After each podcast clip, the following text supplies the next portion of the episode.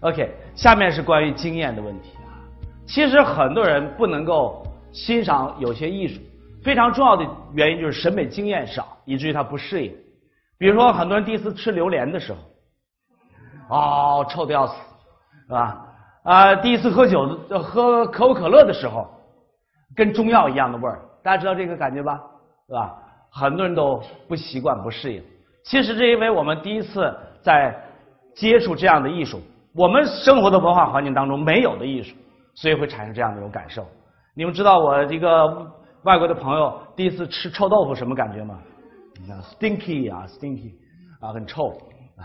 那么下面我觉得就是关于经验问题，但是关于经验的问题，我认为仍然可以分为以下三种：一个是风格和文化的经验，形式题材的经验，还有内容和题材的经验啊。好了，下面我们分别来说哈。这个我想我们不展开了，因为大家可能都知道，中国的民族音乐的主要的核心特征是什么？大家都知道了吧？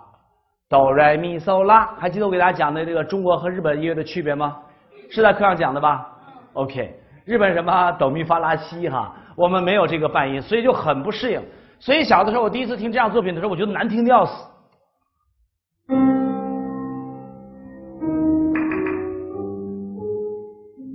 难听吗？很难听，还行。为什么？因为你听习惯了啊！我第一次听这样的音乐的时候，我觉得太难听了。但实际上，我从小听的第一个带半音的音乐是这首作品。那个时候我们家有一张老唱片，那老唱片其实都丢了，就剩这一张唱片了。后来我才知道这是鲍罗丁的第二交响曲。但是这个旋律在我童年都印象特别深。那会儿还在农村我们家下放的时候，偷偷的把这个唱片拿出来放，就这个音乐。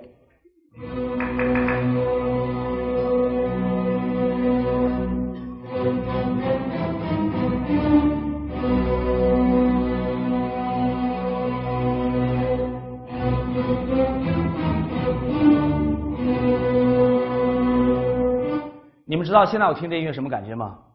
我觉得写的实在是太棒了，太有张力，太有力量。但是我想要听的是黑乎乎的、浆糊糊的，跟大酱缸似的，都听不清楚，就那种感觉哈。那么当然，我第一次听这个作品的时候呢，我非常震撼。这是我在中央音乐学院上课的时候，上世界民族音乐课的时候听的作品。所以现在我非常严重的建议大家，中央音乐有一些课特别特别重要，比如说世界民族音乐这门课。你一定要了解全世界的音乐是什么样子，你才有想象力，才有创造力。所以我会建议所有的作曲同学一定要认真的修世界音乐课。当时我听这个作品的时候非常震撼，但是我后来非常幸运的发现这个作品居然有录像，居然有录像。但是当时给我特别强烈的震撼，这个作品是印尼巴厘岛的科恰克，我觉得非常非常原始。我们先来听一下这个曲，我要听完。有没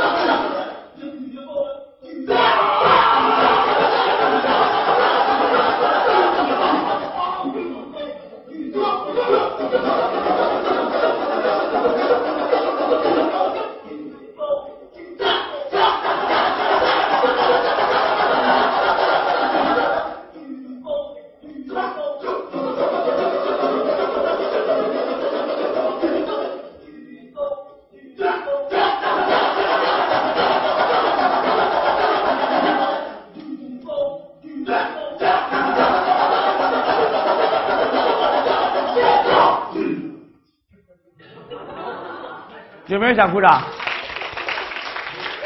大家知道吗？这是印尼岛，每个人实际上唱一声就就就，他是驾驾驾，他是可可可啊，大家揉就叫的人哈。当这些人凑到一块的时候，就形成极为复杂的节奏。你们知道吗？这么精准的节奏，如果要是不是从小训练出来的话，你让我们现在搞音乐的人想对齐的话，难以想象，难以想象。那么我第一次听这乐作品的时候，我觉得太原始，当然后来我觉得有点太现代，是这样的吗？OK，当然不管怎么说，这个声音我不适应。但是我迅速的被这种音乐的魅力给迷醉了。我现在特别喜欢听科恰的啊。我们今天我你会发现我们的课上很少放录像，很少放录像，因为我觉得录像会干扰我们的听觉。这个作品呢有一个录像叫巴拉卡，B A L A K A，巴拉卡。如果你能找到的话，这个片子拍的非常非常的棒。有这段录像，好像是在祭神，两组人都好几百人，就这样，一组人加加加加，那组人哦，好像在争斗一个什么力量，就那种感觉哈。好，那么这样的音乐呢，其实我们搞中央中央音乐搞音乐的应该是很熟悉的。这个作曲家是我特别特别呃崇拜的一个作曲家，他叫希尔加德 Here God from Bingen） 啊，宾根地区的希尔加德。这个人呢是中十世纪的作曲家，他既是哲学家，又是诗人，又是作曲家，还是医学家。他奠定了欧洲的那个时代的那个医学最基本的一些框架。所以要多伟大有多伟大。但是这人是一个女士啊，这人是一个女士。啊，但我加但是好像很不公平哈？为什么是但是是女士呢？她是女士。那现在我想请在座各位听这样的音乐，我也希望你从印尼巴厘岛那个原始粗野的那个文化当中，突然间回到中世纪一个德国山顶上一个古老的一个石头的那个修道院里面去啊。好了，我们来听听，注意啊，这个我要求大家绝对的安静，因为你在现代生活当中听不到这么纯净的音乐，知道吗？记住，公元十世纪。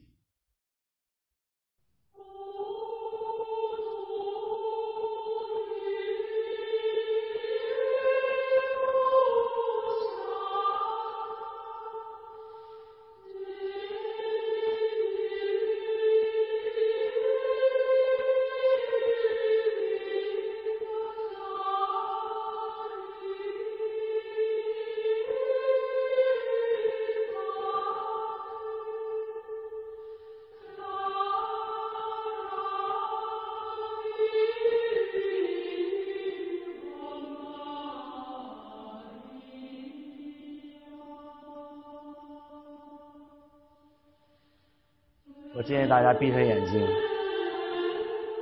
感觉音乐是在教堂顶端回旋下来的。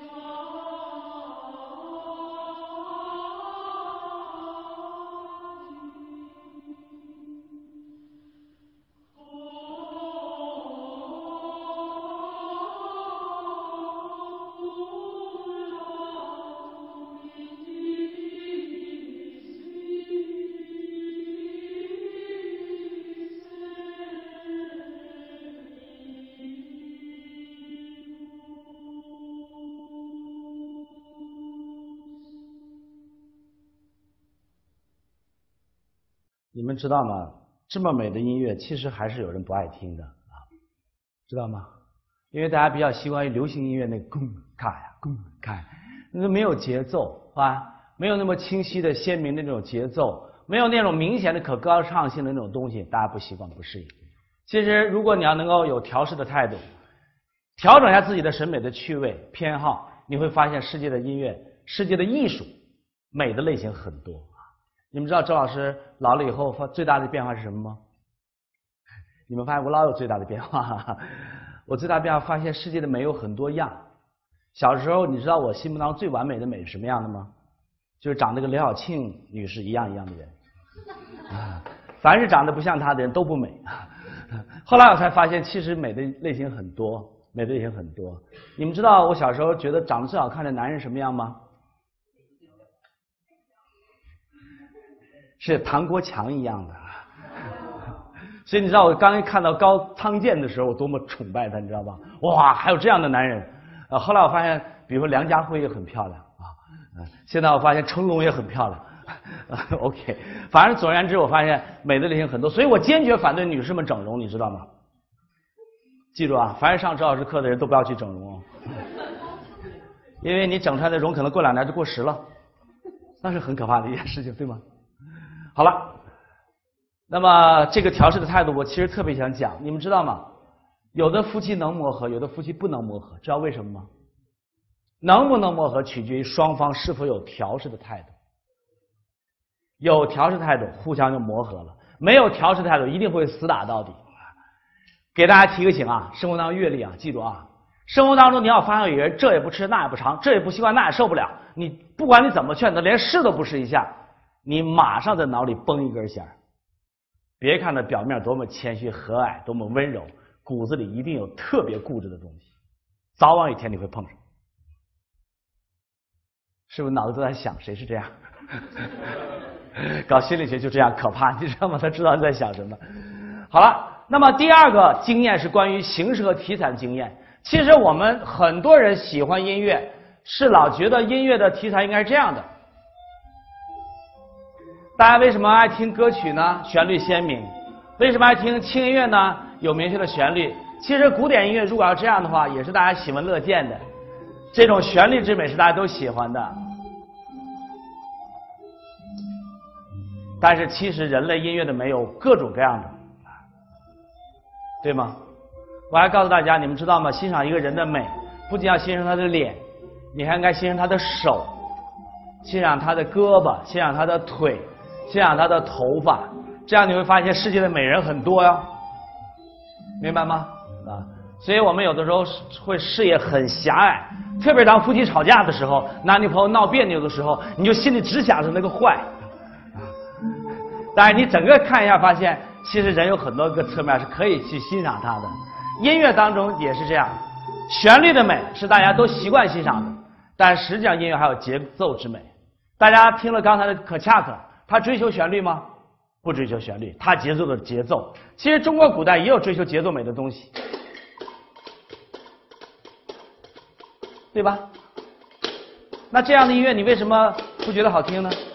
为什么一定要要求音乐都有节奏呢？都有旋律呢？这难道不是非常有趣的音乐吗？大家听过我们叫郭文景老师的那个那个叫什么社戏吧？三个小唐罗多精彩！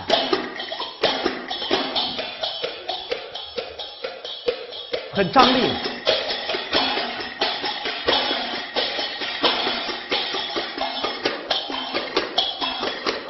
其实你发现中国的民间音乐节奏非常复杂。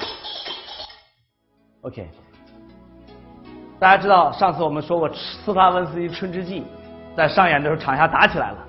其实这段节奏就是打破了常规的那种规则律动，每隔三拍一个重拍，每隔两拍一个重拍这样律动，它是共，你大家听听啊，它是一二三一二三四一二三四五一二三四一二三这样的一个不规则的律动，注意，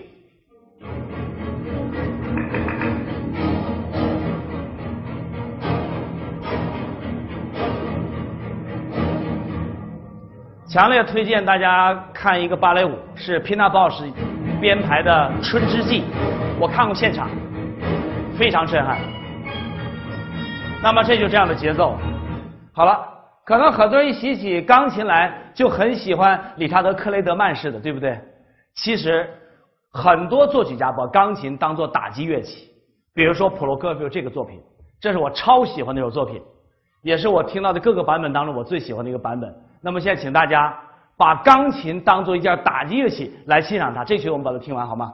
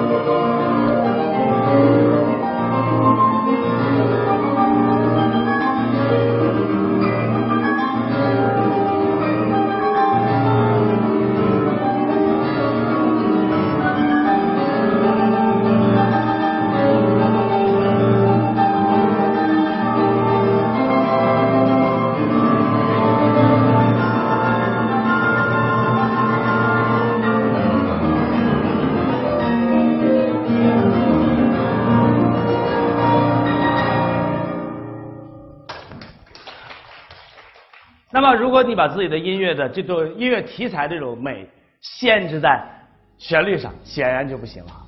那么，当然还有音色之美啊。但是，我现在非常非常犹豫，我们要不要再听那么多作品？要吗？那么，当然，拉威尔的这个管弦乐曲《宝雷罗》被称为配器史上的里程碑。其实，配器是什么呢？就是追求音色的艺术啊。那么，这个作品呢？是伟大的谢德林的乐队协奏曲，这个曲子只有四分钟的时间。那么这个曲子其实你们不要听什么思想啊、哲理啊什么，他就拿了一个西班牙的一个旋律，大家都熟的一个旋律，那么进行了光怪陆离的配器。我原来一直有一个感觉，好像西方乐史发展到斯特拉文斯基、马勒，我觉得这配器就没有办法进行下去了。但是直到听了谢德林。我才突然知道，其实未来的路可能性实在实在太多了。谢德林乐队协奏曲，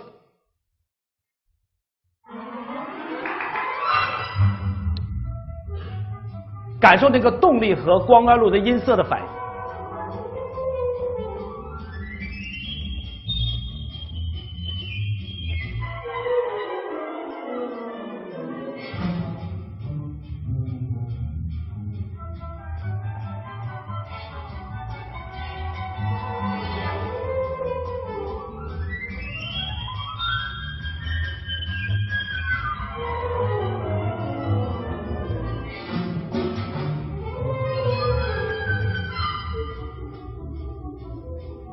Thank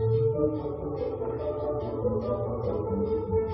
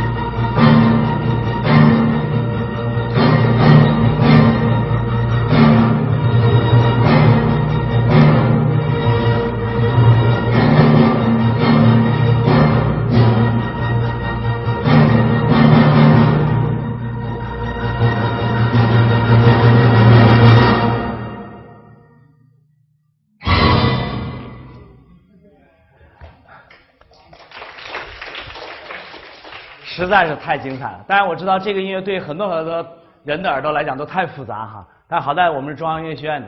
无论如何，我们这个后面的内容不能讲了，我们放到这个下个放到下一个下一节去讲哈。